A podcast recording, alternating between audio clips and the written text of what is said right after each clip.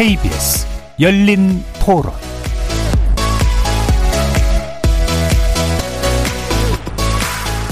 안녕하십니까. KBS 열린 토론 정준희입니다.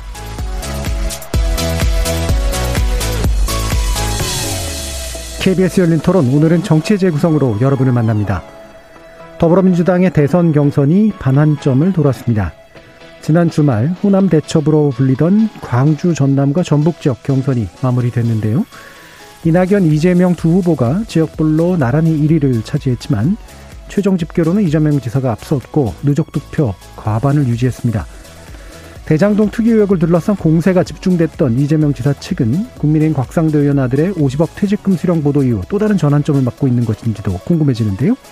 일부에서는 더불어민주당 대선 경선 판세와 새로운 국면에 접어든 대장, 대장동 의혹 관련 소식 정리해 보도록 하겠습니다. 또 국민의힘은 대장동 의혹과 관련해서 곽상도 의원이 탈당계를 제출하면서 당내 분위기가 어수선한 상황인데요. 이와 별개로 또 오는 8일 대선 경선 2차 컷오프를 앞두고 후보 간 경쟁이 치열해지고 있습니다. 벌써 세 번째 TV 토론회를 치렀는데 지지율 1, 2위를 다투는 윤석열, 홍준표 후보 간 기싸움이 만만치 않죠. 국민의힘 경선 TV 토론회와 경선 상황 2부에서 짚어보도록 하겠습니다. KBS 열린 토론은 여러분이 주인공입니다. 문자로 참여하실 분은 9730으로 의견 남겨주십시오. 단문은 50원, 장문은 100원의 정보 용료가 붙습니다. KBS 모바일 콩, 트위터 계정 KBS 오픈, 그리고 유튜브를 통해서도 무료로 참여하실 수 있습니다. 또 일라디오, 이제 콩에서도 보이는 라디오로 만나실 수 있습니다. 시민 논객 여러분의 날카로운 의견과 뜨거운 참여 기다리겠습니다. KBS 열린 토론 지금부터 출발합니다. 살아 있습니다.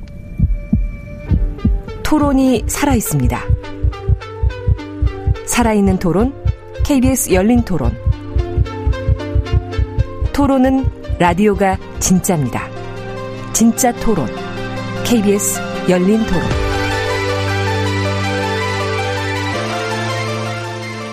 정치를 보는 색다른 시선, 정치의 재구성 함께 해주시는 네 분의 논객 소개하겠습니다. 먼저 전 더불어민주당 법률위 부위원장 조기현 변호사 자리하셨습니다. 예, 안녕하십니까. 그리고 전 청와대 대변인이셨죠. 박정아 국민의힘 광원 원주갑 당협위원장 함께하셨습니다. 안녕하세요, 박정아입니다. 자, 국민의힘 전남 순천 당협위원장이시죠. 천하람 변호사 나오셨습니다. 예, 순천의 천하람입니다. 반갑습니다. 전 정의당 혁신위원이셨던 김준우 변호사 함께하셨습니다. 안녕하세요, 김준우입니다.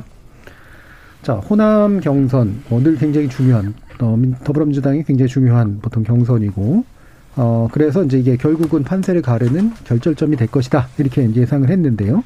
일단은 겉으로만 보면 이낙연 지사 전 대표와 이재명 지사가 나란히 하나씩 이겼기 때문에 서로가 완전히 근본적인 상처를 입은 것까지는 아닌 그런 상태이지만 결과적으로는 이재명 지사가 전체적으로는 이겼고 아까도 말씀드렸지만 누적 득표 과반은 유지가 되고 있습니다. 자, 이거는 어, 승리라고 이재명 지사의 승리라고 보시나요? 어떻습니까? 조기현 변호사님. 예, 그렇습니다. 당초 예상됐던 것은 광주에서는 이제 박빙으로 이재명 지사가 우세하지 않을까 이렇게 예상이 됐었고 전북에서는 정세균 후보 사퇴 이후에 정세균 후보를 지지하는 그 지지자들의 그 표가 어 이재명 후보 쪽으로 간 것이 아닌가라는 예상이 있었습니다. 근데 관건은 이제 전남에서 예.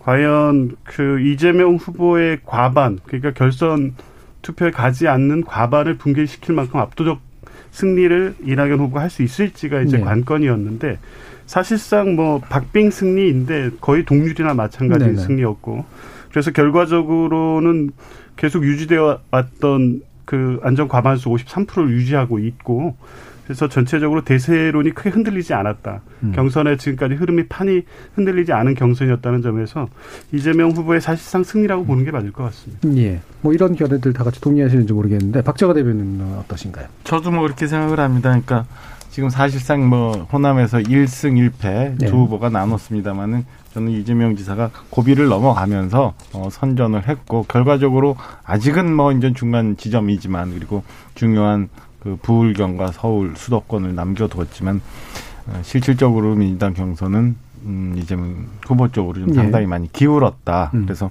이낙연 후보가 마지막 호남에서의 대회전을 통해서 역전의 발판을 만들었어야 되는데 그런 기회를 좀 놓치고 이제는 어, 사실상 음, 이재명 후보 쪽으로 많이 기울었는데 관건은 사실은 전 결선 투표를 가느냐 안 가느냐 뭐 네. 뭐 이런 것도 하나의 관심의 초점이었잖아요. 근데 누적 투표 지금 이재명 후보가 53% 이낙연 후보가 34.48%거든요. 수도권에서 이재명 지사가 좀 더 이낙연 후보보다는 기반이 좀 넓다고 판단을 한다면 어, 결선도 사실은 물 건너가는 거 아니냐라고 음. 저는 조심스럽게 예상을 좀 해봅니다. 네.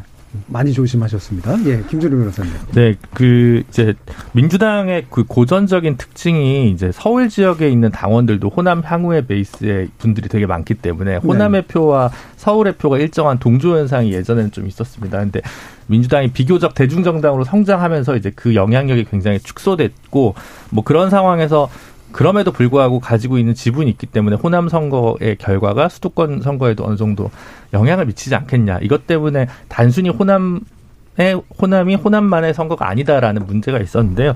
어쨌든 어 훨씬 생각보다 이재명 후보가 어떻게 보면 선전했다고 보여집니다. 일단 그 대장 지구라는 이제 악재가 있었음에도 불구하고 전북 지역에서 되게 크게 승리를 한 것이고요. 어쨌든 호남을 다 합쳐서 1등을 했기 때문에 호남에서 1등을 못했다 하더라도 승기는 여전히 이재명 후보에게 있었을 텐데 그게 아니라 어쨌든 호남 통합 1위를 했기 때문에 현재 민주당 경선은 거의 음, 끝을 향해 가고 있지 않나 싶고요. 또 추미애 후보의 상승세가 좀 꺾였습니다. 예. 일각에서는 추미애 후보의 지지층과 이재명 후보의 지지층 일정 겹치는 부분이 있다고 하는데 이재명 후보와 이낙연 후보가 접전이 호남에서 보여질 것으로 보면서 교차 투표 내지는 선택적 투표를 추미애 후보 지지층에서 한 것이 아닌가라고 좀 추정이 됩니다. 예.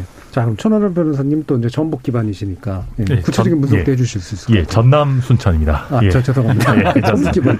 근데 이게 그 일, 그 전남이랑 광주가 하나로 이제 카운트가 됐고 그 민주당 선관위에서도 따로따로의 결과는 발표하지 않았습니다. 이제 그게 그 이낙연 후보 입장에서는 좀 다행이라고 봐야 될 것 같아요. 아마 광주는 제가 봤을 때도 이 정도로 표차가 광주 전남 합쳐서도 얼마 나지 않았다 그러면 광주에서는 아마 이재명 후보가 이기지 않았을까 이렇게 음. 추측이 되고 전남에서만 이낙연 후보가 승리한 걸로 뭐 이건 저의 추측입니다만은 예. 그렇게 보이는데요. 어, 이게 전남에서는 그런 정서가 좀 있습니다. 이게 그, 어, 사실 이, 그 이낙연 후보가 호불호와 관계없이 전남에서 이제 우리 지역이 배출한 큰 정치인이다라는 그런 인식을 가지고 있는데 그럼에도 불구하고 그 다른 지역의 경선 결과에서 차이가 좀 많이 나는 거에 대해서 예. 그 전남 지역의 민주당 지지자들께서 좀 안쓰러운 좀 짠한 생각을 가지고 계셨습니다. 거기에다가 더해서 그 대장지구까지 터지다 보니까 그 이낙연 후보에 대한 그 안쓰러움 그리고 이재명 후보에 대한 좀 다소간의 불안감 이런 것들이 좀 겹쳐지면서 전남에서는 이낙연 후보가 상대적으로 선전하는 결과가 나왔던 것으로 보이고요. 근데 어, 만약에 전남에서 이낙연 후보가 좀 많이 크게 이겼다면 이게 방금 이제 김준호 변호사님께서도 말씀하셨던 그 수도권의 동조 현상이라든지 아니면 이게 전북의 표심에서도 에도 좀 영향을 미쳤을 수 있을 겁니다. 근데 어, 이낙연 후보가 어떻게 보면 그 안쓰러움이라는 것까지 영혼을 끌어서 이렇게 했는 했음에도 불구하고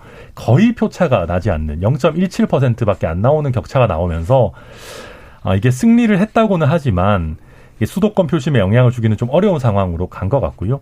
이낙연 후보 본인도 희망의 불씨를 봤다라는 표현을 쓰셨는데 이 불씨가 좀 뭐랄까요 장작불 같이 큰 그런 느낌이 아니라 예. 좀 성냥불 같이 좀 이게 다른 지역으로 옮겨가기 전에 전북에서 벌써 이렇게 후 불었더니 꺼진 것 같은 그런 음. 모양새가 됐기 때문에 저도 향후에 대장지구나 뭐 다른 이낙 이재명 후보에게 큰 악재가 없는 한은 사실상 민주당 경선은 이것으로 막을 내린 것이 아닌가 네, 그런 판단이 됩니다. 예, 사실상 예라고 이제 표현을 또 해주셨습니다. 그러니까 상당 부분 뭐 비슷한 진단들을 지금 해주고 계신데 어, 결국은 현재 사실 이번에 이제 광주 전남이나 호남 쪽에서 어, 이낙연 지사에 대한 일정한 지지는 그래도 확인은 됐는데 그게 이제 아까 천하람 변호사님 말씀하신 것처럼 이게 짠함에 대한 표심이었을 가능성이 상당히 좀 있다라는 거잖아요. 그러니까 네.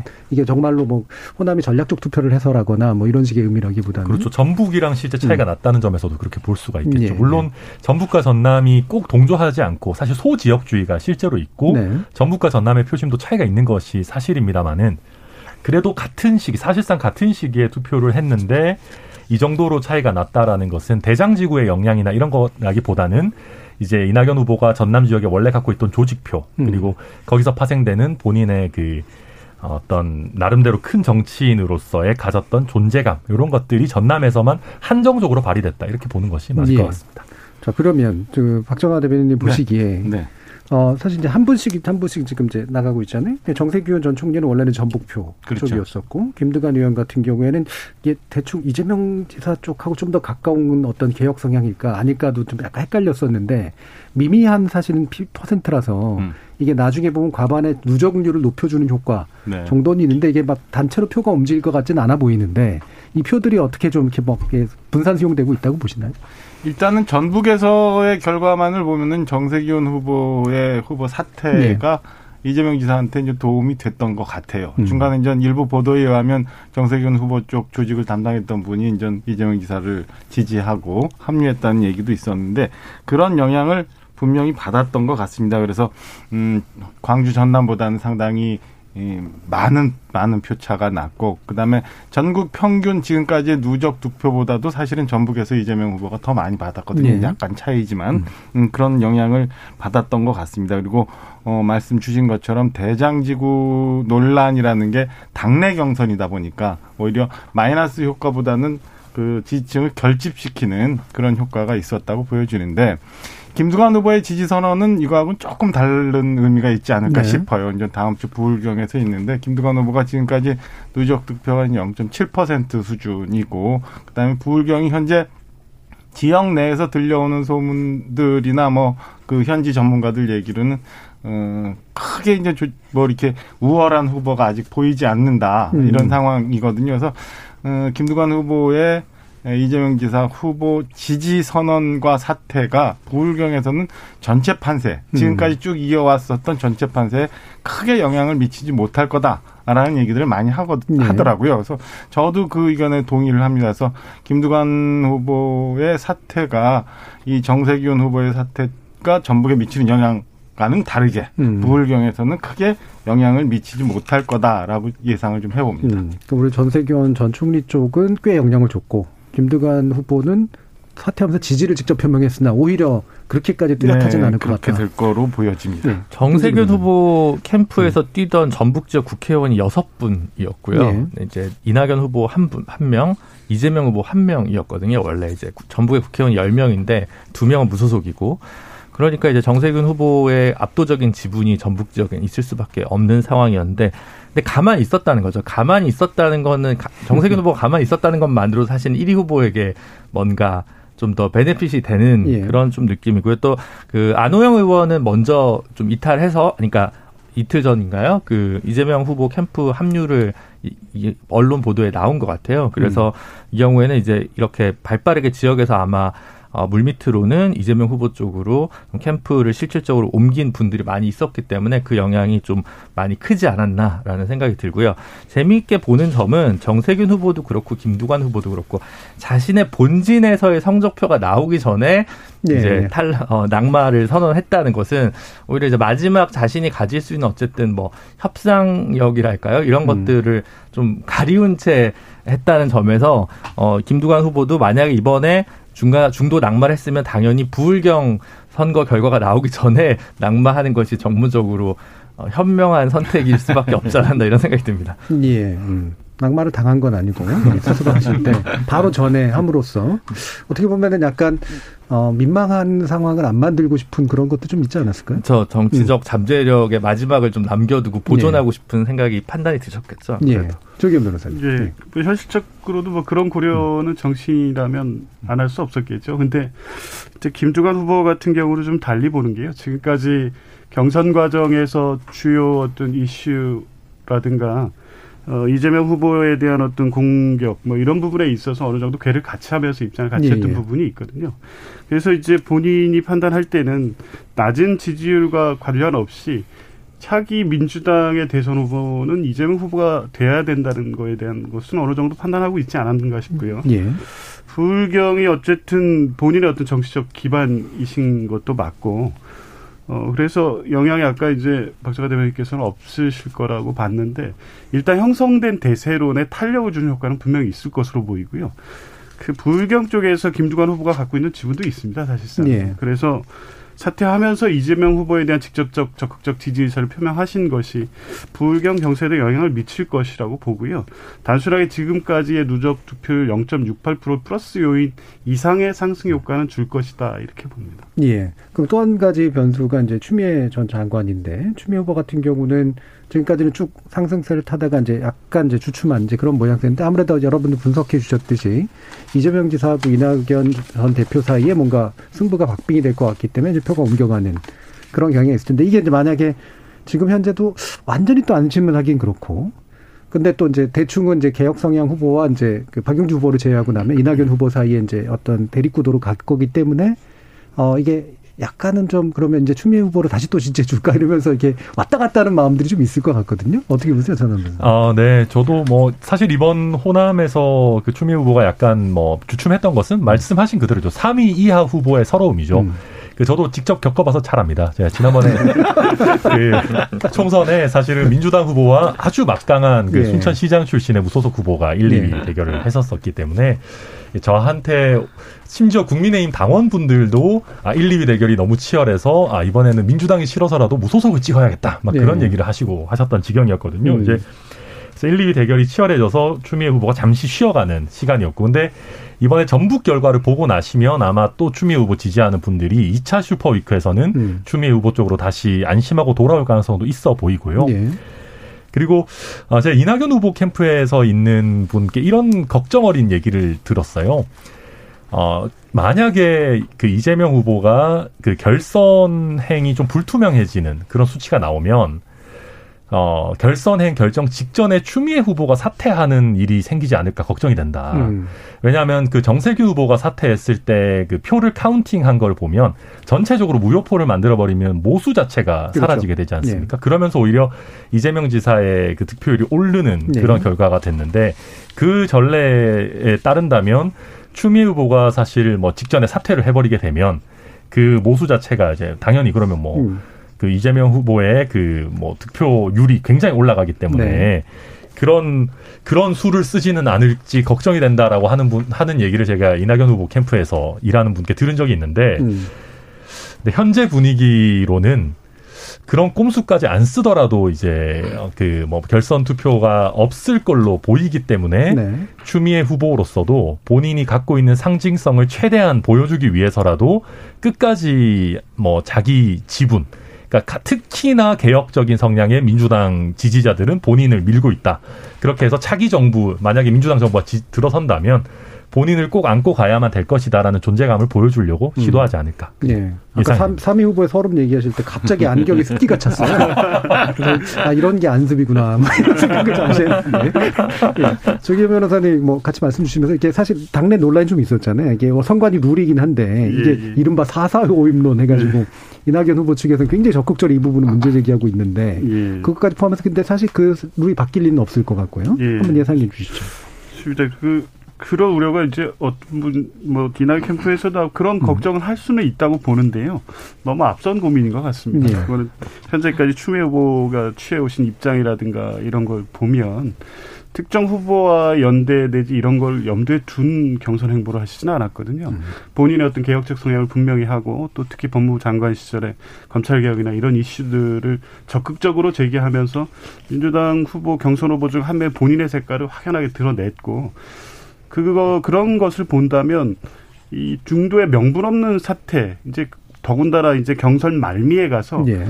결선 투표를 없애기 위한 어떤 정치적 선택으로 보여지는 사태를 한다는 것은 이후에 본인의 정치 행보에도 네네. 별로 좋지 않은 영향을 미칠 거기 때문에 그런 선택을 하실 것 같지는 않고요. 어 이제 다만 어쨌든 지금 말씀대로 1, 2 양강 구도로 강하게 결집하는 상황이 계속 될 것으로 봅니다. 특히 음. 이제 화천대유 같이 1위 후보의 이재명 후보에 대한 직접적인 정치 공세가 계속되는 상황이라고 하면 아무래도 민주당 지지층들에서는 어, 본선 그 진출이 유력해 보이는 이재명 후보를 지켜야 된다 또 이런 여론이 네. 형성되고 있고 또 오늘 여론조사에도 이제 그런 결과가 나왔습니다. 그런 걸 보면 이제 추미애 후보가 계속적으로 지지율 상승을 하면서 의미 있는 3위를 계속 유지해 가는 것은 좀 쉽지는 않아 보이긴 하는데 그렇다고 하더라도 추미애 후보는 제 예상으로는 끝까지 지금 본인이 갖고 계신 음. 어떤 민주당 대선 후보의 자질 그리고 향후 민주당 정권이 어떠한 역할을 했는지에 대한 본인의 소신을 계속 밝혀가면서 경선 행보를 하시지 않을까 이렇게 봅니다. 예. 5372님께서 이낙연 씨는 스스로 대표할 때부터 자신을 90% 대권 승자라고 생각하고 도전했으나 경선에서 안 하기로 했던 네거티브를 하면서 상대 후보의 흠을 국민에게 보여주면서 표심을 잃었습니다. 고향을 떠나 미래 보전을 보여주며 미래 비전을 보여주며 싸워야 할 것 아니겠는지 한번 의견을 주셨고요. 어, 지금 마침 또 화천대유 얘기가 나와서요. 결국은 이제 이낙연 후보 측에서도 사실 이 부분을 이제 문제 삼으면서 이제 어떻게든 이제 그 호남에서 좀 이겨보려고 노력을 했잖아요. 근데 이후는 그러면 이게 어떤 식으로 작동을 할까?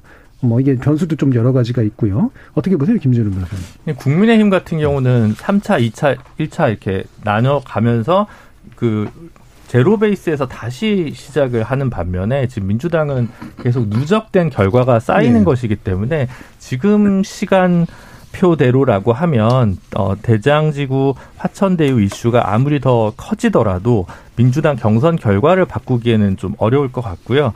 오히려 본선 경쟁력에서 이재명 후보에게 어떤 악재로 남을 것이냐라는 문제로 남을 것 같습니다. 윤석열 후보 같은 경우도 사실은 고발장 사주 의혹이 굉장히 악재였는데 아까 뭐 네. 여러분께서 말씀해 주셨던 것처럼 지지층에 오히려 결집한 효과가 나면서 확장성에는 의문 물음표가 붙더라도 기존 지지율은 그대로 유지하는 행보를 보여줬거든요. 그래서 음. 이재명 후보도 일단 본선까지 갈 때까지는 본인의 당내 지지층 자체는 결집 효과가 있어서 그대로 유지하지 않을까. 그러나 대장지구 관련해서 새로운 의혹이나 새로운 문제 제기 어떤 스모킹건 같은 증거들이 나온다면 그때는 뭐 정말 알 수 없는 판도라의 상자가 열리게 예. 되겠죠. 예, 그러니까 경선까지는 큰 영향력이 없을 수 있으나 이제 본선에서는 이게 이제 어떤 영향이 생길지는 지켜봐야지 알겠다라는 말씀이셨는데 차가람 변호사님도 비슷하신가요? 네, 왜냐하면 지금 그 저도 김준호 변호사님 말씀에 동의하는 것이 그 민주당의 대선 경선에 지금 총 선거인단이 한 216만 명 수준입니다. 근데 이제 우리가 대략 70% 정도가 투표를 하신다고 가정하면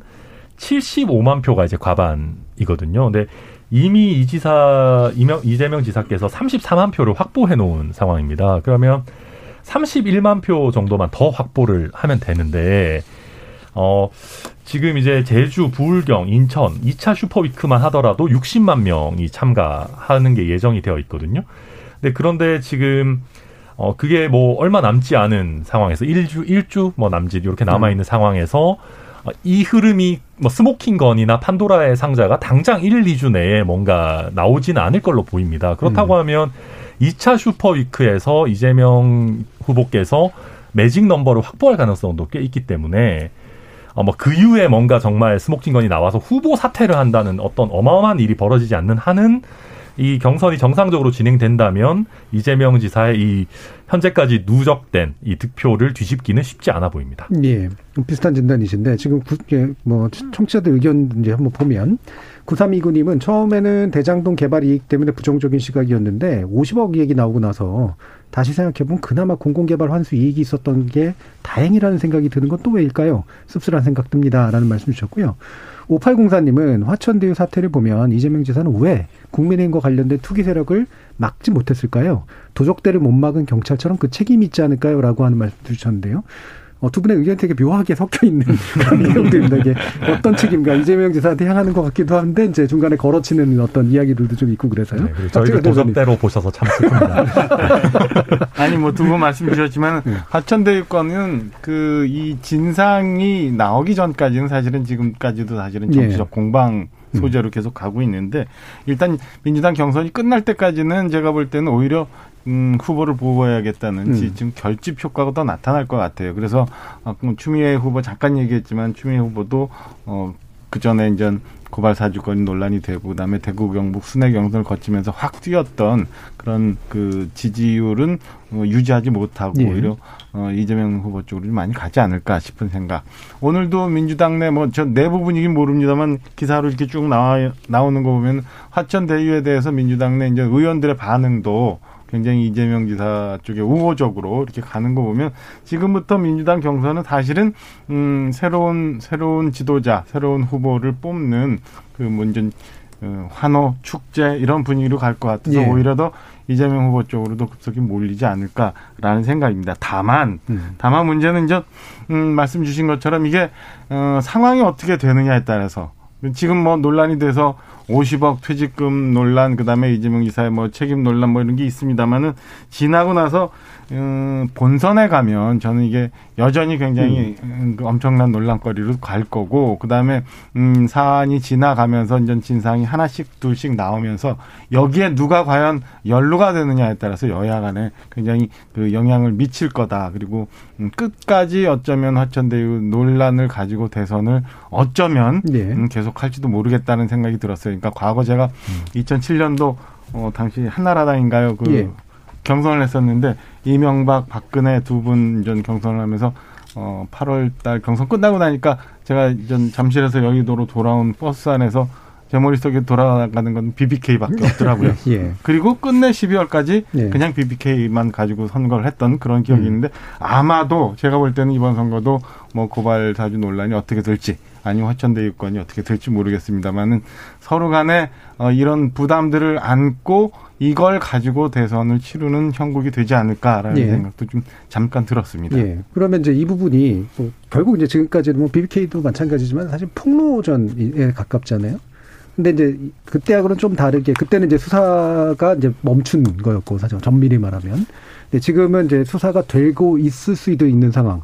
고발 사주 역시 마찬가지고요. 근데 이게 본선에 이제 수사라고 하는 어떤 수사에 의해서 드러나는 뭔가가 굉장히 영향을 미칠 수도 있는 조건이어서 약간은 이제 다른 정, 상황이 만들어질 수도 있는데 어, 지금 민주당 내지 이재명 지사의 관점에서 보면 이 부분을 어떻게 좀 핸들링을 해야 된다라고 보세요. 이걸 외려 적극적으로 공세적으로 밀어붙여서 이재명 지사 스타일이 다 맞겠어 뭐 이러면서 어, 하기도 하고 막 그러잖아요. 어떻게 예. 한다고 보세요?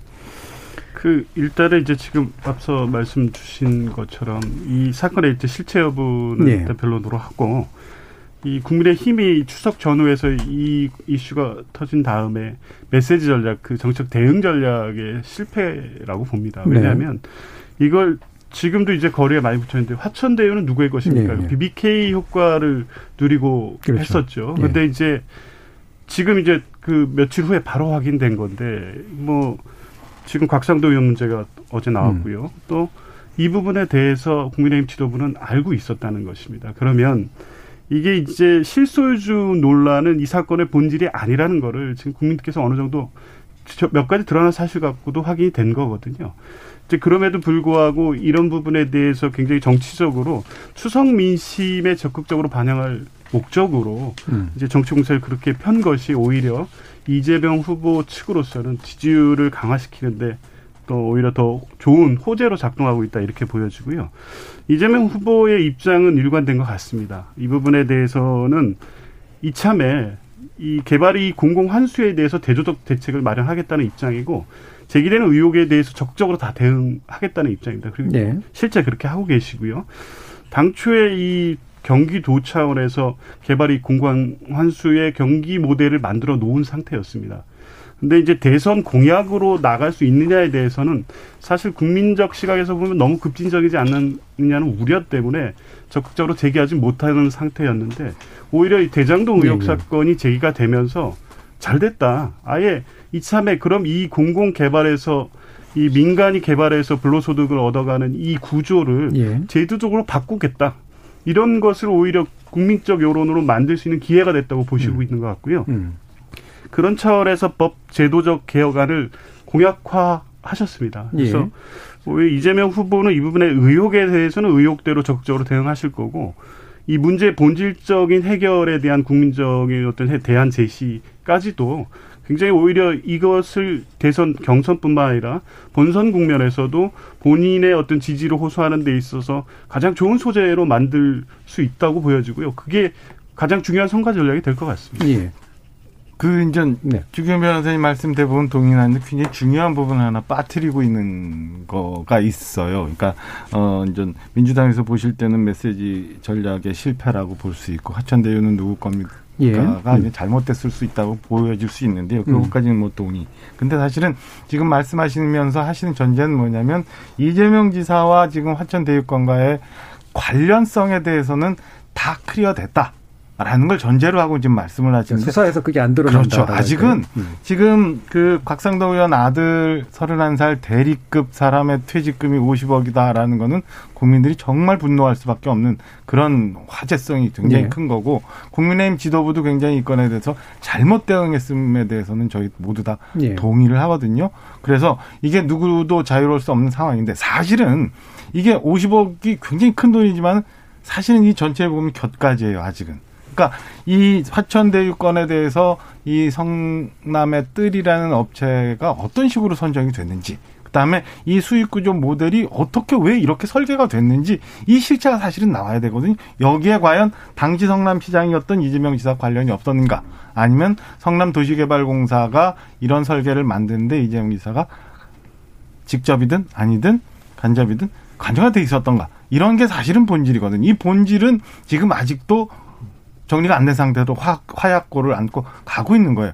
여기 이게 모든 게 다 정리가 됐기 때문에 이 모델을 가지고 대선을 간다라고 하는 거는 제가 너무 이르게 이걸 어, 명료하게 정리가 됐다고 예, 예. 전제하고 가시는 것 같아요. 예. 사실은 근데 보면은 이 사안이 초기에 불거졌을 때 이재명 기사가 9월 한 14일 경인가요? 이 설계 내가 했다. 공공이익 환수했으면 됐지 민간업자가 얼마 벌어가는 게 왜 내가 관여할 일인가 이런 말씀하셨어요. 그리고 이후에 프레임을 이거는 국민의힘 게이트다라고 가다가 지금 와서 이제 오늘 어제부터 곽상도 의원권에 대해서 서로 간에 경쟁거리가 돼버렸는데 저는 이거는 좀 더 많은 부분을 따져봐야 된다고 생각을 해요. 그러니까 앞서 말씀드린 것처럼 예, 예. 선정의 문제, 그 다음에 이런 수익 모델을 만든 문제 이런 것들 그리고 회수를 했다고 공공이 회수를 했다고 하는 한 5,500억의 성격에 대해서도 사실은 저희가 규명할 필요가 있다고 봅니다. 그러니까 예. 예. 어쩌면 민간이 부담을 했었어야 되는 어떤 부분들을 회수한 거라고 말씀하시는지도 몰라요. 그러니까 어, 택지를 개발하면서 개발업자들이 당연히 부담해야 되는 공공 기반 시설 아니면 기부 체납 시설들이 여기에 포함돼 있어서 허수로 받았던 5,500이 들 수도 있다. 그러니까 이런 모든 것들이 다 명료하게 나오고 난 다음에 어 이재명 지사 측에서 이거를 어 좋은 모델 대선 전략으로 잡아야지. 지금 실체 본류는 예. 아직 그냥 있는데 격가지만으로 모든 게 다 명료화됐다고 말씀하시긴 조금 이르지 않나라는 말씀 좀 드립니다. 알겠습니다. 박정하 대변인께서 원래 말씀이 수가 많지 않으신 분인데 요거는 굉장히 집중적으로 얘기하셨어요. 뭔가 이렇게 에너지가 좀 느껴지긴 합니다. 근데 요건 김준우 변호사님 보시기에 그럼 앞으로 드러날 부분들 또는 드러나야 할 부분들이 뭐고 어느 정도까지가 클리어돼야 되는지 한번 말씀 주시죠. 이재명 후보가 어, 비리와 부패와 연루된 것이냐 예. 아니면 무능했던 것이냐 일단 이 두 사이 그러니까 어느 쪽이든 사실 악재입니다. 이걸 악재가 아니라고 얘기하는 건 어. 거짓말이죠. 악재는 악재인데 이 리스크를 어떻게 다루느냐에 따라서 어, 성패가 달린 거라고 생각을 하거든요. 근데 뭐 부패나 비리와 관련 특혜와 관련된 뭔가 결정적 증거가 나오면 그때는 뭐 정말 어, 외통수고 답이 없는 건데 지금 상황에서는 부패한 건 아니고 어, 상대적으로 좀 무능했다. 내가 굉장히 자기 유능한 치적을 하고 홍보했던 부분이 사실 좀 부족함이 있었다. 이런 정도로 정리될 개연성을 아직은 지금까지 드러난 보도와 자료들에 비추면 저는 그쪽에 조금 더 어, 초점을 맞추고 있습니다. 그러니까 생각만큼 유능하지 않더라. 라고 이야기를 좀 할 수 있을 것 같거든요. 근데 예. 예를 들면 우리 그 국민의힘에서 뭐 1위 후보나 2위 후보는 모두 검사 출신 아니겠습니까? 그러면 이제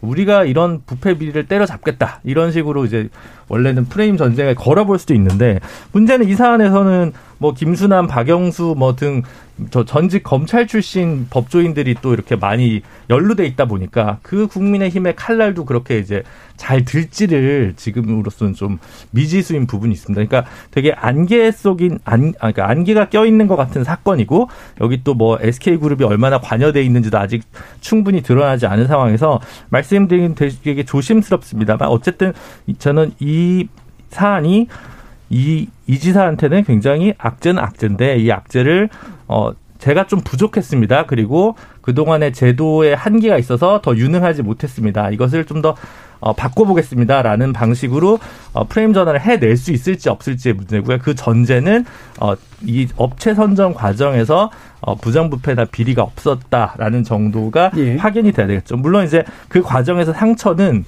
많은 이들이 어, 뭐 정재계 인사라든가 뭐 아니면 법조계 인사들이 관여, 관여 되어 있는 어떤 커넥션이었는데 이권 커넥션 가운데서 옆에 있었던 뭐 무능한 방조범이었다라는 정도의 낙인은 남아 있을 수는 있습니다. 그 정도 리스크는 있지만 어쨌든 부패 비리가 없다고 한다면 이 문제는 좀 다른 결에서 승부를 걸어볼 수 있기 때문에 아마 그 부분이 가장 결정적으로 갈리는 지점이 아닐까 싶습니다. 예. 그러니까 결국에는 이제 직접적으로 책임을 져야 된다는 거는 머리틈 실소유주 문제라든가 특혜와 대가가 교환됐다라든가 이런 식의 것들은 당연히 이제 문제가 되는 거고 나머지 이제 무능이라고 하는 분들이 얘기하셨어요. 그게 제도의 한계건 또는 뭔가 하여튼 안 좋은 일이 일어났는데 그 일어나는 것을 방치한 게 어, 어떤 어, 적극적이진 않지만 적어도 그냥 어, 더 할 수 있는 것들을 못했거나 또는 할 수 있을 만한 제도가 없었거나 뭐 둘 중에 하나다. 이런 말씀이시잖아요. 네, 본인은 좀 억울할 수는 있겠는데요. 사실은 왜 이렇게 화천대유가 많이 가져갈 수 있겠느냐라는 질문을 누구나 던질 수 있는데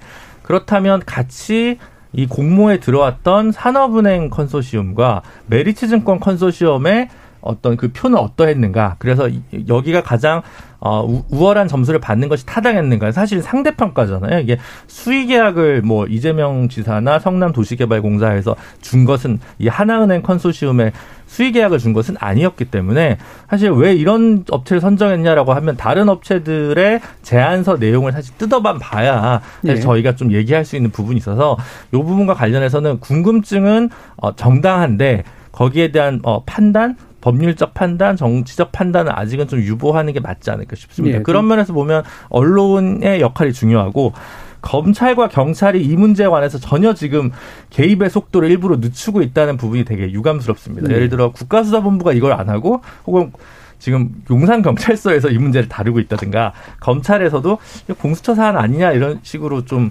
얘기를 하면서 격가지 사건들에 대해서만 좀 다루고 있다는 인상을 되게 많이 받아서 서로 부담스럽다 보니까 좀 힘을 안 쓰고 있지 않나 이 부분이 오히려 국민들 입장에서 보면 유감스러운 사태다라는 예. 생각입니다. 사실 이 얘기는 뭐 오늘에서 되게 중요한 얘기를 해가지고 일부 다 써가면서 하기는 좀 어렵고요. 일부 두 분의 말씀을 한번 듣고 또 뒤에서 국민의힘과 또 연관성도 있으니까 그 부분 얘기를 나눴으면 좋겠는데 일단 청취자 의견 몇 가지 좀 말씀드리면 많이 갈리십니다. 이제 바람을 가르는 티모님은 대장동 사건은 초유의 법조 게이트라고 봅니다. MB 정권에서 민간 개발의 장을 활짝 열어주자 주동자가 법조인들과 함께 벌인 초유의 부동산 투기 사건입니다라고 보셨고요. 책임을 이제 법조 게이트로 보신 거죠.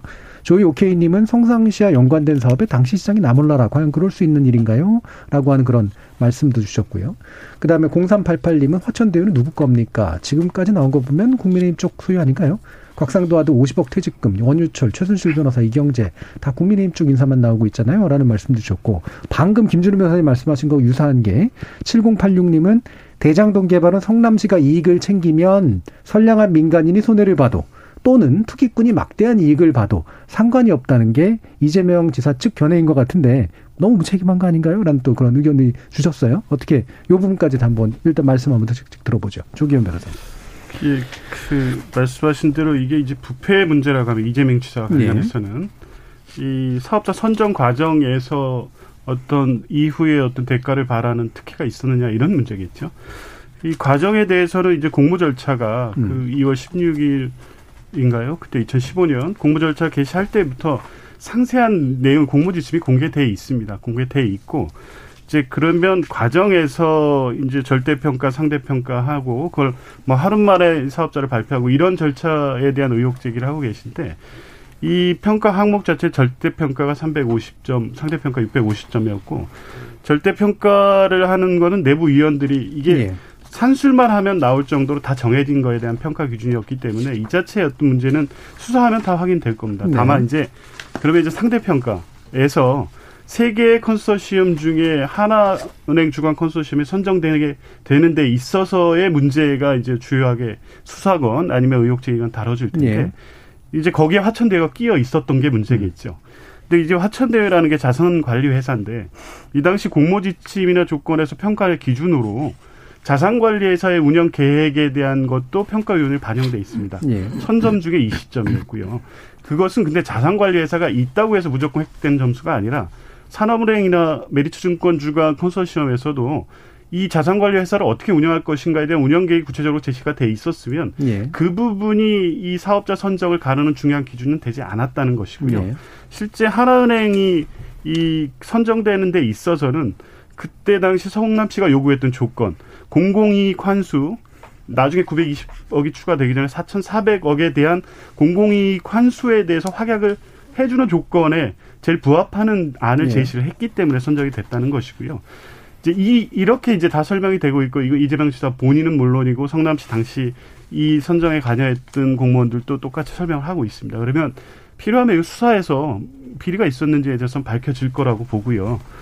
다음에 이제 지금 말씀하시는 대로 무능의 문제를 네. 계속 제기하고 계십니다. 이재명 지사는 이걸 당군일의 최대의 성과라고 네. 말씀하고 계시고요. 근데 이제 이 부동산 재개발 사업의 특성을 조금 더 이제 설명을 드려야 될 것 같아요. 뭐 결과적으로 말씀을 드리면 4천억 대 이상의 배당금이 민간 업자에게 귀속되게 하는 데 있어서 왜 더 가져오지 못했느냐라는 비판을 할 수 있다고 봅니다. 근데 이제 아까 말씀드렸던 바와 같이 제도적으로 이걸 100%, 100% 공공개발로 할 수 없는 제도 한계가 분명히 존재했었고요. 예.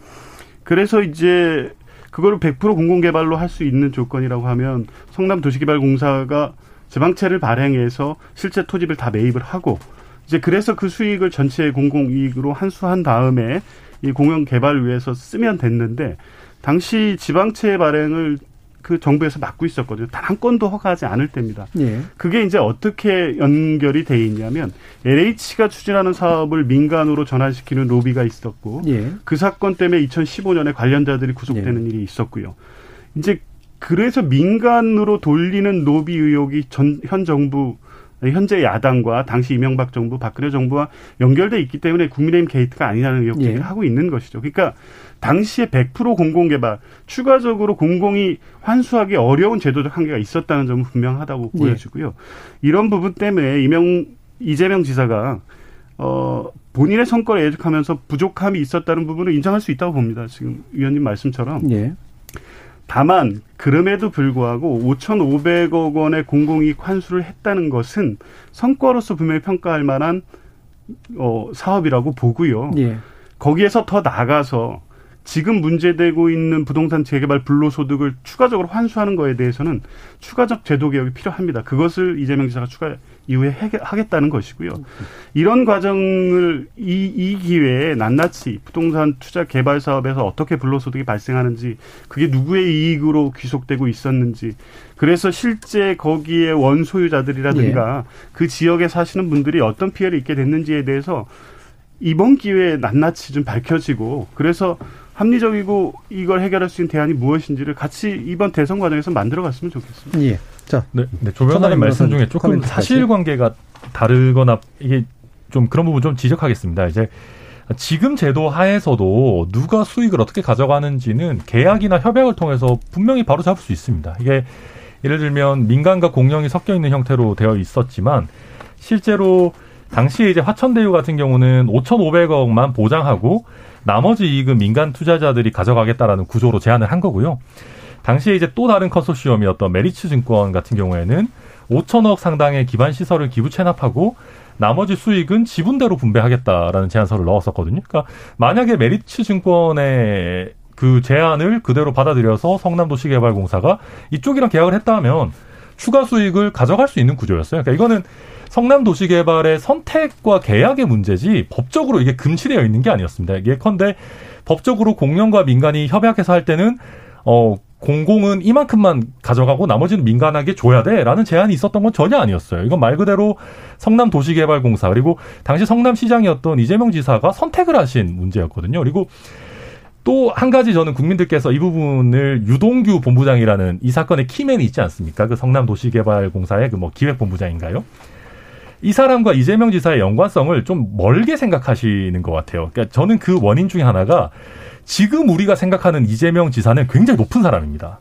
그러니까 약, 여권의 제1 대선 주자이기도 하고 뭔가 직전에 경기도 지사셨고 근데 이 사건이 발생했을 당시를 생각해 보면요. 성남시장이라면 이런 대장지구 개발 정도면 정말로 큰 일이거든요. 본인이 직접 챙길 수밖에 없는 일인데 이런 상황에서 5,500억만 보장받고 나머지는 민간 투자자들이 다 가져가는 형태의 개발을 선택했다?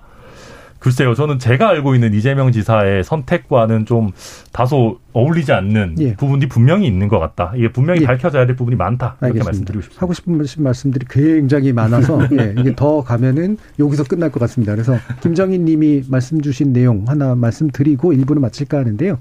저는 이번 대장동 의혹의 정치적 유불리를 떠나 서민들이 전혀 알 수 없는 부동산 관련 수백억 수천억의 비리가 아직 드러나지 않았을 뿐 어딘가에 여전히 존재해 왔다고 생각하니 정말 어이없고 허탈한 마음입니다라는 말씀을 주셨는데 뭐 바로 이 부분이 아닐까 싶습니다. 기본적으로 이게 누구의 책임이건 간에 야 이게 막대한 돈이 이렇게 굴러다녀서 어딘가에게로 막대한 돈이 갈 수가 있구나. 라고 하는 그리고 나는 여기하고 거리가 굉장히 멀구나라고 하는 느낌 요 부분일 것 같은데요. 뒤에서 좀 더 이제 내용 다뤄보도록 하죠. KBS 열린 토론과 여러분 함께하고 계십니다. 타키타 타키타 타키타 타키타 타키타 타디게나도 타디게나도 타디게나도 타 타키타 타키타 타키타 타키타 타키타 타디게나도 타디게나도 타디게나도 물음표가 느낌표로 바뀌는 순간 KBS 열린 토론 KBS 열린 토론 월요일 코너 정치의 재구성 전 정의당 혁신위원이셨던 김준우 변호사 국민의힘 전남 순천 당협위원장 천하람 변호사 전 청와대 대변인 박정아 국민의힘 원주갑 당협위원장 그리고 전 더불어민주당 법률부 부위원장 조기현 변호사 이렇게 함께 하고 계십니다. 자, 약간 연결해가지고요. 국민의힘으로 일단 넘어가면서 얘기를 나눠야 되는데 어, 국민의힘에게도 그렇게 좋지만은 않은 사안인 건 분명히 맞는 것 같거든요. 근데 이게 단지 메시지 관리의 문제가 아니라 곽상도 의원만의 문제가 아니라 혹시라도 이제 예전 정부의 문제까지 다 이렇게 딸려 나와가지고 이게 다들 그냥 욕먹어야 되는 상황이 되는 게 아닌가 싶은데 오늘 이렇게 저는 시사 라디오 이렇게 쭉 한번 들으면서 느끼는 게 일단 곽상도 의원의 제명전 탈당으로 대충 마무리를 짓고 원래 본체는 이재명이야로 어떻게든 해보려고 하는 그런 느낌이 좀 나거든요.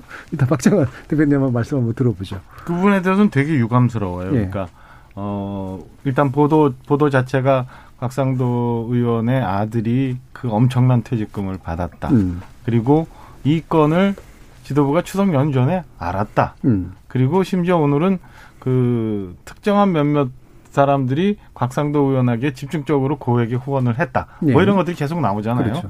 이 건에 대해서 저는 지도부가 왜 어제 긴급 최고위원을 열, 최고위원회를 열면서 곽상도 의원이 스스로 탈당하는 선택을 좀 받아들인 건지 음. 저는 납득할 수가 없거든요. 애초에 그럼 이 상황을 인지를 했으면 곽상도 의원의 소명이나 이런 문제점을 듣고 더 강한 제명이나 출당 조치를 했었어야 음. 되는 거고 그다음에 이 건에 대해서는 또 다른 연루자가 없는지 다 털어서 우리가 깨끗해야지 상대를 얘기할 수 있는 것 아닌가 싶은 생각인데 이렇게 어정쩡하게 소극적으로 대응한 지도부가 좀 음, 유감스럽게 생각이 들어요. 그리고 음. 저희가 일부 이제 막 끝나면서 청취자 의견 하나 들었지만 우리 모두 지금 저도 며칠째 이제 계속 화천대유권을 가지고 얘기를 하고 있는데 물론 한쪽 편에서 뭐 입장 시각이 그렇지만 예. 이게 여야 정쟁거리가 아니라 음. 정말 그 사투리 좀 섞어서 하면은 국민들 가슴 디비지는 일들이거든요. 예.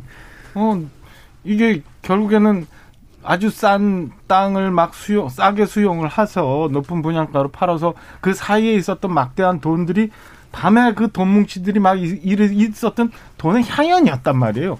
이런 것들을 왜 정치권에서 여태 서로 공방만 하고 있는지 그럼 사실을 빨리 밝혀서 이게 어떤 연유로 됐는지에 대해서 밝혀내고 그래 여야 아니면 이게 법적 카르텔이든 누군가든 다 책임지고 다시는 이런 일이 없도록 우리나라에서 해야 되는데 여지껏 우리는 이런 공방만 하고 있고 심지어 좀 전에 뭐 다시 예. 본론으로 돌아갑니다마는 어, 국민의힘 지도부도 그렇게 대응했다. 네, 네. 저는 굉장히 유감스럽게 생각하고 잘못됐다고 생각해요. 그리고 오늘 오후에 초선 의원들 몇 분이 이제 곽상도 의원의 의원직 사퇴까지도 거론을 했는데 저는 이쯤 되면 곽상도 의원이 본인이 어떻게 거취를 결정해야 되는지 좀 신중하게 고민을 좀 해야 될 때라고 생각합니다. 그러니까 네.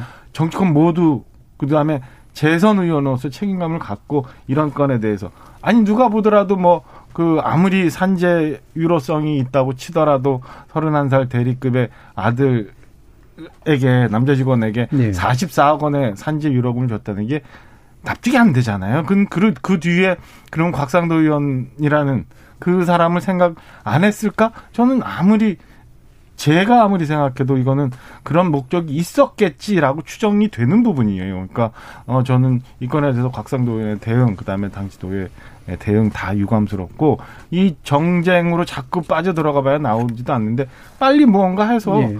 진실을 털어내고 난 다음에 국민들이 판단할 수 있게끔 해줘야 이게 옳지 않나라는 생각이 듭니다. 예, 이게 이제 초기에 이제 논란이 됐던 게 말 그대로 고위험 고수익 사업이기 때문에 민간이 이제 고위험을 부담해서 다행히 선거해가지고 고수익을 걷어난 거냐, 아니면 저위험인데 고수익이었냐. 또 저위험 고수익인데 그 저위험 고수익이라는 어떤 날짜를 만들기 위한 뭔가 이른바 아, 안 좋은 것들이 좀 있었느냐. 뭐 이런 이제 문제들까지 같이 결합이 돼 있잖아요. 근데 이제 지금 이제 보면은 뭐 그 부분에 대한 판단은 어찌한다고 치더라도 뭔가 이들끼리는 아는 어떤 방법들이 있는 것 같아.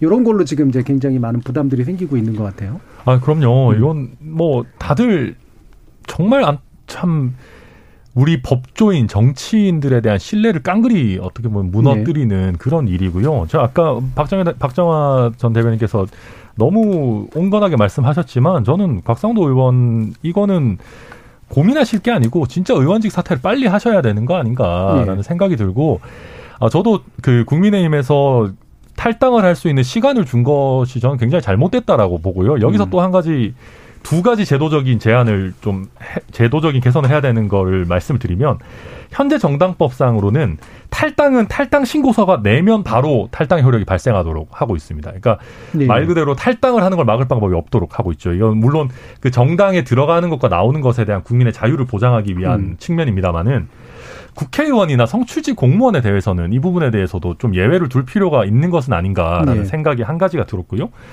또 한 가지는 우리나라의 모든 기업들이 이 화천대유의 어, 산재 보상금을 좀 본받을 필요가 있다. 이런 씁쓸한 생각까지 예. 들고 있고 어, 박정화 전 대변인께서 이미 말씀하셨지만 김기현 원내대표가 이거를 추석 전에 알았음에도 불구하고 제대로 된 조치를 취하지 않고 시간을 끌었고 오히려 공세를 취했다라는 점은 사실 많은 국민들이나 당원들로부터도 비판을 받을 지점이라고 저도 예. 당연히 예.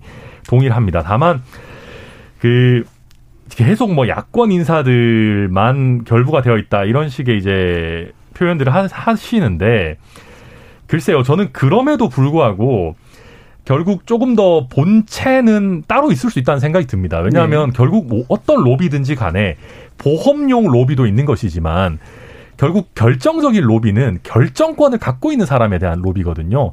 그러니까 각상도 의원이 그때 뭐 검찰 출신이고 법조계 인맥도 뭐 많고 보험용 그 로비의 대상은 될 수 있겠으나 당시에 성남 도시개발공사나 성남시의 의사결정에 영향을 미칠 수 있는 사이는 아니었어요. 뭐 이재명 지사도 말씀하시듯이 같은 하늘에서 뭐 같은 공기를 마시고 싶지도 않은 그런 사이인데 그러면 이런 격가지라고 할 수 있는 보험용 인사한테도 이런 정도 큰 수준의 로비를 할 정도면 이 사업에 얼마나 구린 데가 많고 또 다른 형태의 본질적인 로비도 있지 않았겠느냐 하는 의심을 하게 예. 하는 측면은 있는 것 같습니다. 네, 박정대 본 이미 사실 오늘 보니까 무슨 50억 클럽 얘기도 나오고 막 그래요. 지금 50억 보면. 클럽. 예. 네, 네. 그러니까 이게 단순히 곽상도 의원 아들만 음. 50억을 받은 게 아니라 또 다른 누군가들도 50억을 받았다는 받았을 수도 있다라는 얘기도 나오고 박영수 특검의 딸도 근무를 했는데 뭐 예. 아파트 특혜 특혜는 아니라고는 얘기는 음. 합니다만 어쨌든 그 회사 보유분 아파트를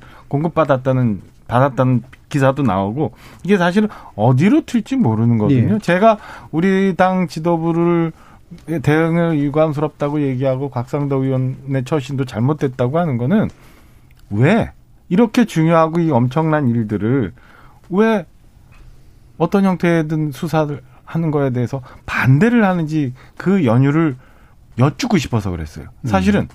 이게 지금 뭐 경찰 수사 들어갑니다만 좀 전에 김준우 변호사 말씀하신 것처럼 이게 용산 경찰서 단독으로 할 수 있는 건인지 예. 아니면 지금 검찰 수사 한다고 합니다만은 김원수 총장 체제 내에서 이게 제대로 된 여야 모두 국민들 모두가 다 인정할 수 있는 수사 결과가 나올 수 있는 건지 잘 모르거든요. 그러면은 아니 애초에 이재명 지사 말씀하셨던 것들은 어떤 형태의 수사든 받으면 되지 왜 그 특검이나 뭐 이런 것들을 거부하는지 그건 잘 모르겠어요. 그러니까 빨리 빨리 밝혀내서 진상을 규명하는 게 우선순위 아닌가 라는 생각에 저는 당 지도부도 곽상도 의원도 매우 잘못됐다고 얘기를 하는 거거든요. 저는 왜 민주당에서 그다음에 이재명 지사가 이거를 그냥 지금 형태로 그냥 수사만 받겠다. 이게 다다라고 하시는지 잘 모르겠어요. 저는 국민들이 다 이해할 수 있게끔 특검 만들어서 조사 받으면 되잖아요. 예. 지금 현재 있는 상설 특검법만 갖고도 60일이면 조사 다 끝날 수 있거든요. 예. 왜 이런 거 안 하는지 잘 모르겠어요. 자, 국민의힘의 두 분께서 굉장히 이제 그 팔다리 자르면서 이제 지금 다 같이 어떻게 한번 해보자 지금 이제 이렇게 얘기하고 계신데 조기현 변호사님 뭐라고 말씀 주실까요? 지금 뭐 곽상도 의원 이 문제가 격가지인지 본류인지 더 지켜보면 나오겠죠. 이 지금 그 변호사님 말씀 중에 이제 본류를 자꾸 암시하시는 거는 아무래도 이제 인허가권을 행사할 수 있는 이재명 지사 또 관련된 인사들이 이 대단한 어떤 수익을 얻는 구조에 있어서 특혜를 받은 게 아닌가라는 의심을 갖는 건데요. 워낙 이 뭐 몇천억 단위의 수익이 발생한 사업이다 보니 그런 의심을 가져봄직하다고는 생각을 합니다. 근데 이미 이제 이런 부분에 대한 설명에 있어서는 이제 인허가권을 매개로 해서 생기는 이런 비리라는 게 인허가를 받는 과정에서 주로 이제 거래가 이루어지고 대가성 이 문제가 생기는 거 아니겠습니까? 근데 이거는 당초부터 이제 이런 부분들이 다 공개돼서 진행된 사업이랐던 점에서 예. 뭐 이 공모 지침에 다 나와 있었던 거니까요. 이제 그런 부분의 측면에서 뭐 더 이제 지켜보면 이게 실제 이재명 지사가 이 본류가 돼서 이 막대한 불로소득을 창출하는 데 있어서 어떠한 부당한 불법적인 역할을 했는지는 뭐 본인도 수사를 받겠다고 했고 거기서 뭔가가 드러난다고 하면 공직이든 후보직이든 다 사퇴한다고 했으니까 수사 결과를 좀 지켜보면 될 것 같고요. 네. 그냥 한 가지 네. 덧붙여서 진상 규명에 대해서는 누구도 뭐 동의하지 않을 분들은 없다고 생각합니다. 이 이제 사건의 본질을 한번 말씀드리고 싶은데요. 이제 저도 이제 관련해서 이 사업이 어떻게 진행됐는지를 쭉 추적해 보면 2005년까지 거슬러 올라갑니다. 그러니까 거기에서부터 개발된다는 소식이 있었고 일종의 알박기들이 계속 있어서요. 실제 여기 감정 평가하러 들어갔던 분들의 얘기를 들어보니까 가보니까 빌라가 있는데 수도 전기가 안 들어가는 빌라들이 여러 채가 있었다는 거예요. 그건 뭐냐면 이미 2005년 이후에 이 지구가 개발된다는 소문이 나면서부터 여기에 투기 세력들이 모이기 시작했다는 겁니다. 그러니까 2015년에 결국에 이 막대한 수익의 사업소득이라고 주장하는 소득, 불로소득을 얻게 된 분들이 거기에 어떻게 관여돼 있는지도 중요한 문제겠지요. 그러니까 지금 뭐 소위 말, 말하는 남, 남 변호사님이라든가 또 이제 음. 관련해서 그때 2009년에 이걸 민간으로 전환하는 과정에서 관여했던 분들이 실제 결국에 2015년에 이 사업에 들어와서 결국에 수익을 챙겨갔는데 이제 이런 부분까지 총체적으로 다 살펴봐야 됩니다. 그래야만이 사실 제도적 개선점이 무엇인지에 예. 대해서 예. 확인할 수 있게 되겠죠. 이제 그래서 이런 부분에 대해서 국민들이 걱정하고 분노하는 지점은 이제 그런 부분에 있다고 봅니다. 지금까지의 모든 공공을 통해서든 민간을 통해서든 택지 재개발이라든가 주택 개발 사업에서 늘상 있어 왔던 투기가 우리가 알았던 것보다 막대했고 그런 식의 불로소득이 우리 사회의 중요한 부분에서 그 돈의 흐름을 좌지하고 있었구나 이런 부분이 확인된 거 아니겠습니까?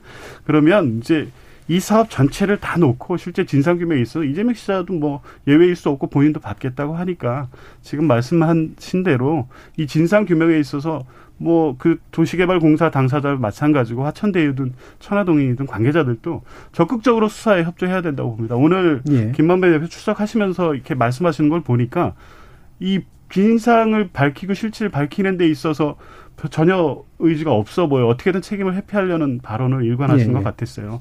그런 모습을 보면서 이제 수사가 진짜 철저하게 이루어져야 되는데 다만 이게 이제 특검을 하다 보면 예. 특검 대상과 수사 범위를 놓고 여야가 계속 공방하는 과정에 있지 않겠습니까? 그러니까 지금 빨리 일단 진행되고 있는 경찰 수사라든가 검찰 수사 결과를 통해서 어느 정도 접근한 실체를 가지고 이후에 특검을 논의해도 늦지 않다. 지금은 진행되는 수사를 지켜볼 때가 아닌가 이렇게. 자, 이 부분 이제 특검 얘기만 나오면 사실 여야가 나오는 이제 드, 드, 들이대는 어떤 논리가 사실은 되게 유사하잖아요. 여, 여냐 야냐에 따라서. 자, 이 부분은 어, 김준일 저는 아까도 말씀드렸지만, 그러니까 이제 이게 좀 꼬여 있어서 예. 검찰에서 해야 될지 경찰에서 해야 될지를 좀잘 예. 모르겠어요. 공수처가 하는 건 아닌 것 같습니다. 왜냐하면 어, 기초자치단체장 시절이었기 때문에 이게 공수처 수사 대상이 좀 아니어서 논란을 뭐 감수하면 이렇게 저렇게 할 수는 있습니다. 끼어 있는 분들이 있으니까요. 뭐 전직 대법관이라든지 뭐 있긴 있지만 그래도 이거는 검찰이 특별수사단 본부를 어, 설치하든가 아니면 국가수사본부 경찰청에서 이제 해야 되는데 어쨌든 둘 다 지금 적극적이지 않다는 게 문제인 것 같고요. 수사를 하다가 뭔가 좀 더 논란이 될 수밖에 없어서 공정성이나 이런 문제에서 프레임에서 문제가 생긴다고 하면 그때 특검을 설치해도 늦지 않다고 생각을 하고요. 그게 최순실 박근혜 게이트 관련해서 우리 사회가 채택했던 길이기도 하기 때문에 저는 지금은 검찰이나 경찰 둘 중에 하나에서 좀 더 속도감 있게 이 문제를 좀 나서주기를 어, 간곡히 부탁드리고 아마 국, 정기국회나 이런 데서 국정감사에서 그런 얘기를 오히려 국회의원들이 질타해야 되지 않나라는 생각이 듭니다.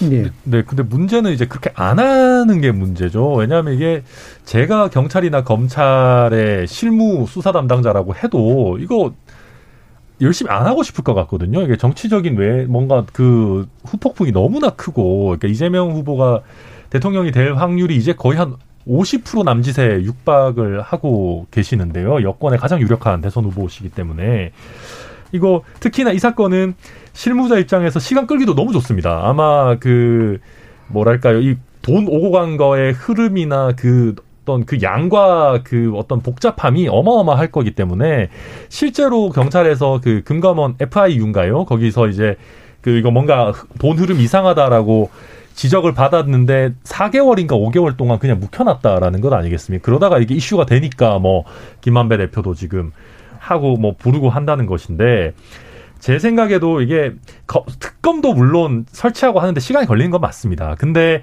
제가 봤을 때 높은 확률로 이걸 그냥 경찰이나 검찰이 지금 하는 걸 그냥 내버려 두면 대선 끝나고도 한참 있다가 흐지부지 돼서 뭐 없어질 가능성이 저는 꽤 높다고 생각하고요.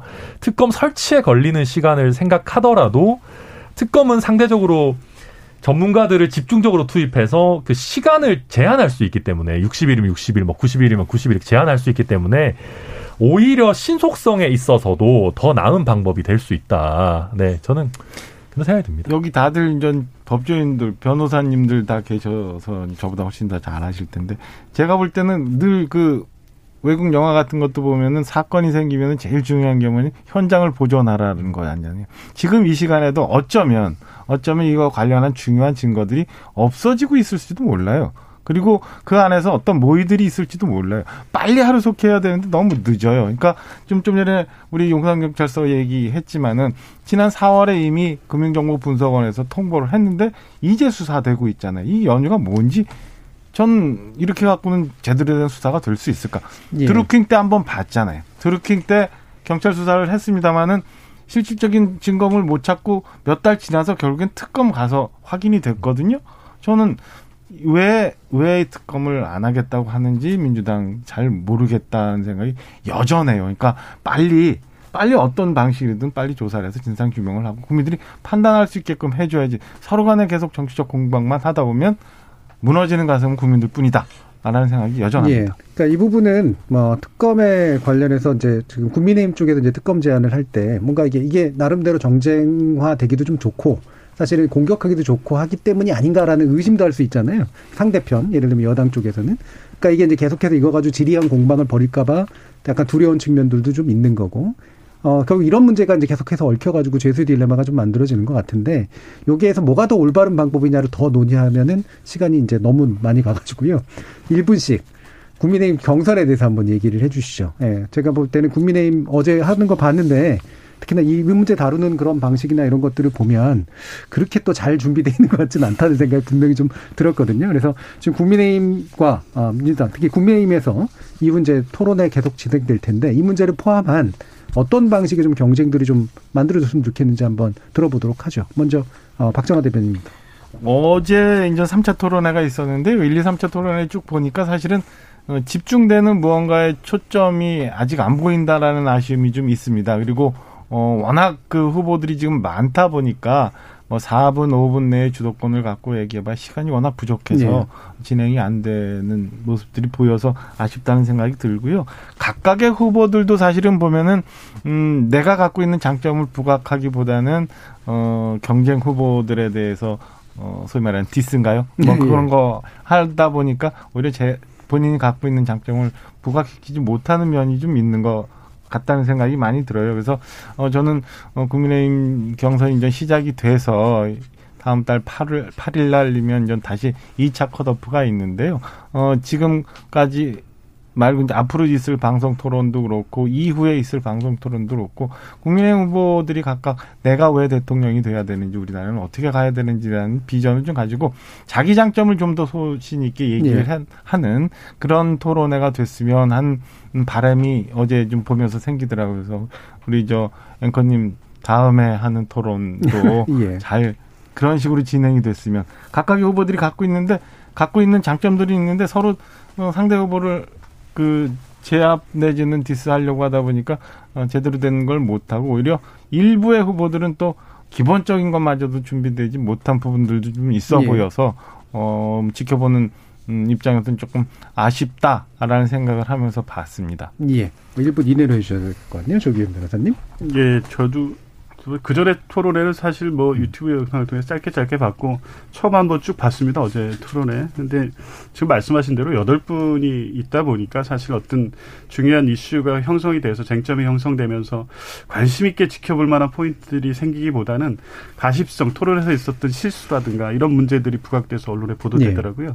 그래서 아직은 이 토론회를 하지만 그 토론회를 통해서 어떤 후보가 야당의 후보로 적정한지 평가 만한 수준의 토론회가 이루어지기는 여러 가지 힘든 조건이라고 보여지고요.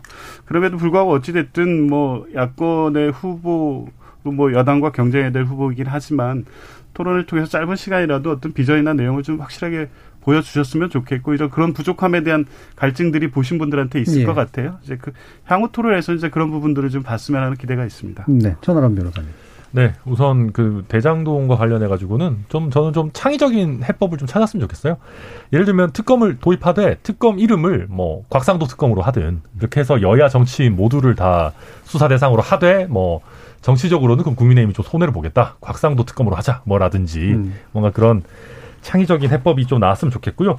그 다음에 글쎄요, 저는 조금 이번에 보면서 윤석열 후보의 그 뭐, 뭐 작, 작게라든지 뭐 김현영 담화문 이런 부분들이 화제가 되는데 저는 오히려 홍준표 후보께서 어, 기존의 토론회와 다르게 좀 너무 예전처럼 이렇게 뭐랄까요 너무 이렇게 세게 밀어붙이시는 게 저는 오히려 이미지 관리 면에서 과연 좋은가 예. 그 하는 부분이 한 가지가 있었고 또 한 가지 유승민 후보에게도 저는 조금 아쉬웠던 거는 의외성이나 어떤 기존의 사람들이 보지 못했던 매력, 뭐 대인배적인 모습 이런 것들이 좀 나와줘야 네. 토론회를 당연히 잘한다라는 걸 뛰어넘는 플러스 알파가 나와야 되는데 어, 아직까지는 그런 면은 잘 안 보이는 것 같아서 어, 이게 지금 이 토론의 예. 포맷 때문인지는 모르겠으나 후보들께서 각자가 갖고 있는 장점이 아니라 좀 뭔가 의외의 모습을 보여주는 거에 더 노력을 했으면 좋겠다. 네. 이런 네. 평가가 들었습니다. 김정은 의원 마지막. 윤석열 후보는 2차 토론 때부터 조금씩 준비된 모습을 보이는 줄 알았는데 3차 토론 때나 2차 토론 때 또 어김없이 실수를 해서 실수가 상수가 돼버린 감이 있어서 기대치가 안 높으니까 실망도가 그렇게 높은 것 같진 않아요. 근데 보수층에서 보면 근데 본선에서 괜찮을까 이런 질문이 계속 남을 것 같고요. 홍준표 후보는 토론에 대한 기대치가 높았다 보니까 오히려 평가가 박해질 수밖에 없는 것 같아요. 이렇게 그렇게 잘 뛰어나지 못하셨던 것 같고 잘한 건 유승민 후보랑 하태경 후보가 좀 돋보였던 것 같고요. 안상수 후보랑 황교안 후보는 자기 색깔이 분명하셔가지고 약간 다른 장르가 들어가 있는 느낌을 많이 받고요. 그래서 이제 오히려 그래서 색깔이 좀 적은 게 최재형 후보, 원희룡 후보가 좀 색깔이 좀 없는데 어쨌든 그 다 리셋돼서 시작되니까 결국 아직까지 지금의 토론은 아직 예열 단계고 오히려 최재형, 하태경, 원희룡 세 분의 4강 싸움에 어떤 이 TV 토론이 어느 정도 영향을 미칠까 예. 그거를 계속 한 주 동안 더 볼 것 같습니다. 알겠습니다. 예, 제가 하신 말씀들이 많은 것 같아서 제가 closing 멘트 대신 네 분께 시간을 드렸습니다. 자, 오늘 함께 해주신 조기현 변호사님, 박정아 대변인님, 그리고 천원환 변호사님, 김준우 변호사님, 네 분 모두 수고하셨습니다. 감사합니다. 감사합니다. 고맙습니다. 3872님 말로 대신하죠. 1% 기득권 불로소득 적폐 청산해야 나라 미래에 있습니다. 정치권 명심해 주세요. 저는 내일 저녁 7시 20분에 다시 찾아뵙겠습니다. 지금까지 KBS 열린 토론 정준이었습니다.